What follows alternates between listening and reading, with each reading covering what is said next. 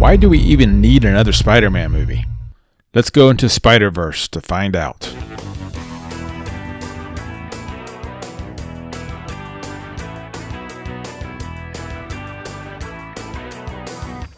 Welcome to the best movie of the year so far. As the year grows, the list grows and movies get better. But a show that answers that question what's the best movie of the year so far? Hey, welcome back and thanks for joining me today and clicking that link that brought you here. A nice hello to the many new listeners that have joined me today. Be sure to click that subscribe button so you'll be alerted when I release a new episode. I have links in the show notes to help you out there. So, last time we discussed the best movies of the year so far, we discussed Roma from Academy Award winning director and writer Alfonso Cuaron. The buzz on Roma is for real and legit. It's a beautiful moment in time for a maid in the early 70s. It's a simple story, but told really well. Now, we are talking about Oscar worthy direction and photography, and just allow yourself some phone free time to really soak up Roma. It's available on Netflix in the US for many to watch. However, if you recall, I didn't want to place Roma in my top 10 list last episode because it needed to settle a little bit. I needed to kind of think about it. And since then, I've watched it multiple times. So now it has. So stay tuned till the end of this episode to hear the new best movies of the year so far. Today, I'm discussing another great movie Spider Man Into the Spider Verse. Miles Morales, a Brooklyn teenager, develops this mysterious powers of Spider Man, like we are all too familiar with through the inevitable, predictable radioactive spider. Miles must discover and how to, how to learn how to harness these powers to fight evil. Now, if I stop there, it sounds like any other Spider movie that we've all seen many times. But Spider Man Into the Spider Verse is different. Miles learns that he is not the only one with superpowers. There are other dimensions and characters with these same powers. And together he must work with the others to get them back to their own reality that they belong to while defeating Kingpin. Now, this Spider Man film is different. And by different, I mean the best. It stands out in part because it's visually spectacular and often psychedelic joy to the eyes. And I get that we are timid for another superhero movie, especially another Spider Man movie. And up until this movie, it was impossible for me to ever rank Spider Man movies because I, I really couldn't tell them apart. I remember some scenes, but I can't remember if it's in this one or that one or the amazing one or the sequel. They all blend together for me. I'm not sure which scene I liked and which which was in which which movie. But ranking Spider-Man movies is easy now. There is Spider-Man Into the Spider-Verse, and then there are the others. It's that clear for me. And if it wasn't clear, this is a great movie.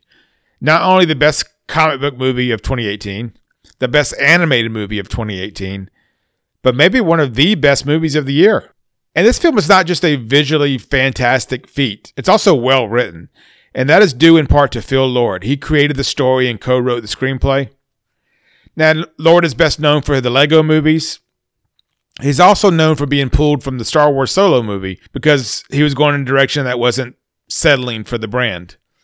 Although it does make me wonder now what that original film would have looked like. But back to the Spider Verse. It may be a long shot, but don't be surprised if there's a Oscar winning Oscar writing nomination for this movie. The story could have quickly came off the rails, but it was constructed so tight and so concise that it never did leave. Now, this Spider-Man, Miles Morales, is played by Shameik Moore, who was great in Dope, a totally different but great film from 2015 worth checking out. It's also loaded with other strong cast members. Jake Johnson and his chemistry with Moore is excellent. Although I'm aware that being an animated movie, they may have not even been in the same room when recording voices. But also, that's another credit to the writing because the chemistry was shown on the screen. We have Hailee Steinfeld, Mahershala Ali, Brian Tyree Henry, Lily Tomlin, John Mulaney, and of course, Nicolas Cage with a role that is really perfect for him, including an ongoing bit about a Rubik's Cube that was funny. So, visually, this film is like nothing you've seen before. The viewing experience on a large screen is sensational. And I don't know about you, but I tend to avoid 3D, IMAX, or anything beyond a simple screen. But this is one of the rare times that I may go back and spend the $20 and watch the 3D IMAX and taking it all in. The soundtrack is also perfectly used. In fact, it's been on a loop several times since I've seen this movie for me. You know, it has many great songs, new and old, that really work great in this movie, as well as the score, which is also great. So it's important to note that as funny as this movie is, and it is, and as beautiful as this movie is to watch, and as spectacular as this movie is, there are some underlying messages that are equally impressive. Representation is always important across movies today, and this is no exception. And Phil Lord portrays that well, and it comes through well without being over the top. We learn that Miles doesn't have to be Peter Parker to be Spider Man.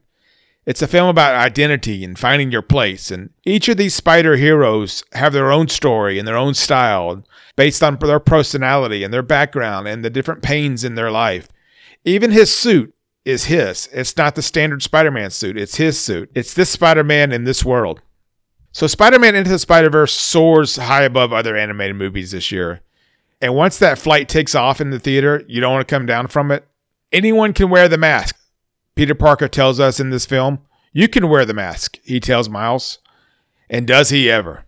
Making Spider Man Into the Spider Verse one of the best movies of the year so far. So I cheated a little bit last episode and did not include some of the movies that we recently talked about, but I do have that now. This is your most current list that I'm caught up with. So let's go through those top 10, the top 10 best movies of the year so far. The favorite featuring very strong Oscar worthy performances by three lead actresses. Black Klansman, great Spike Lee movie. Black Panther. Madeline's Madeline, a more obscure movie that I it's odd and it's quirky and it's not for everyone, but I just enjoyed it a lot. Number six, A Star is Born. Again, a movie we're going to hear a lot about during the Oscars, including the soundtrack, including direction, a bunch of things. So, number five, Spider Man Into the Spider Verse. Note this is higher than any other comic book movies. It's higher than Black Panther. It's that good for me. Number four, Paddington 2. A pleasure to watch Paddington 2. Number three, Eighth Grade, a movie that was number one for the longest time for me. Number two, currently, is Widows. And number one, if you've kind of been paying attention to previous episodes, it, it is Roma. The Roma is just such a big movie to see. It's got so many caliber elements to it that just make it the best movie of the year. It may not be the most enjoyable movie for some people, but just as far as when you add all the pieces together and all the elements and the way it looks and the way the story's told, overall, it's currently the best movie of the year so far. So thanks again for continuing to listen and include yourself in this episode and previous episodes. Be sure to subscribe so you can be the first to know of new episodes. As always, you can find the podcast on all the major channels. Find more reviews and movie discussions on ellisonmovies.com. I look forward to talking with you soon. Until then, I'll see you in the theater.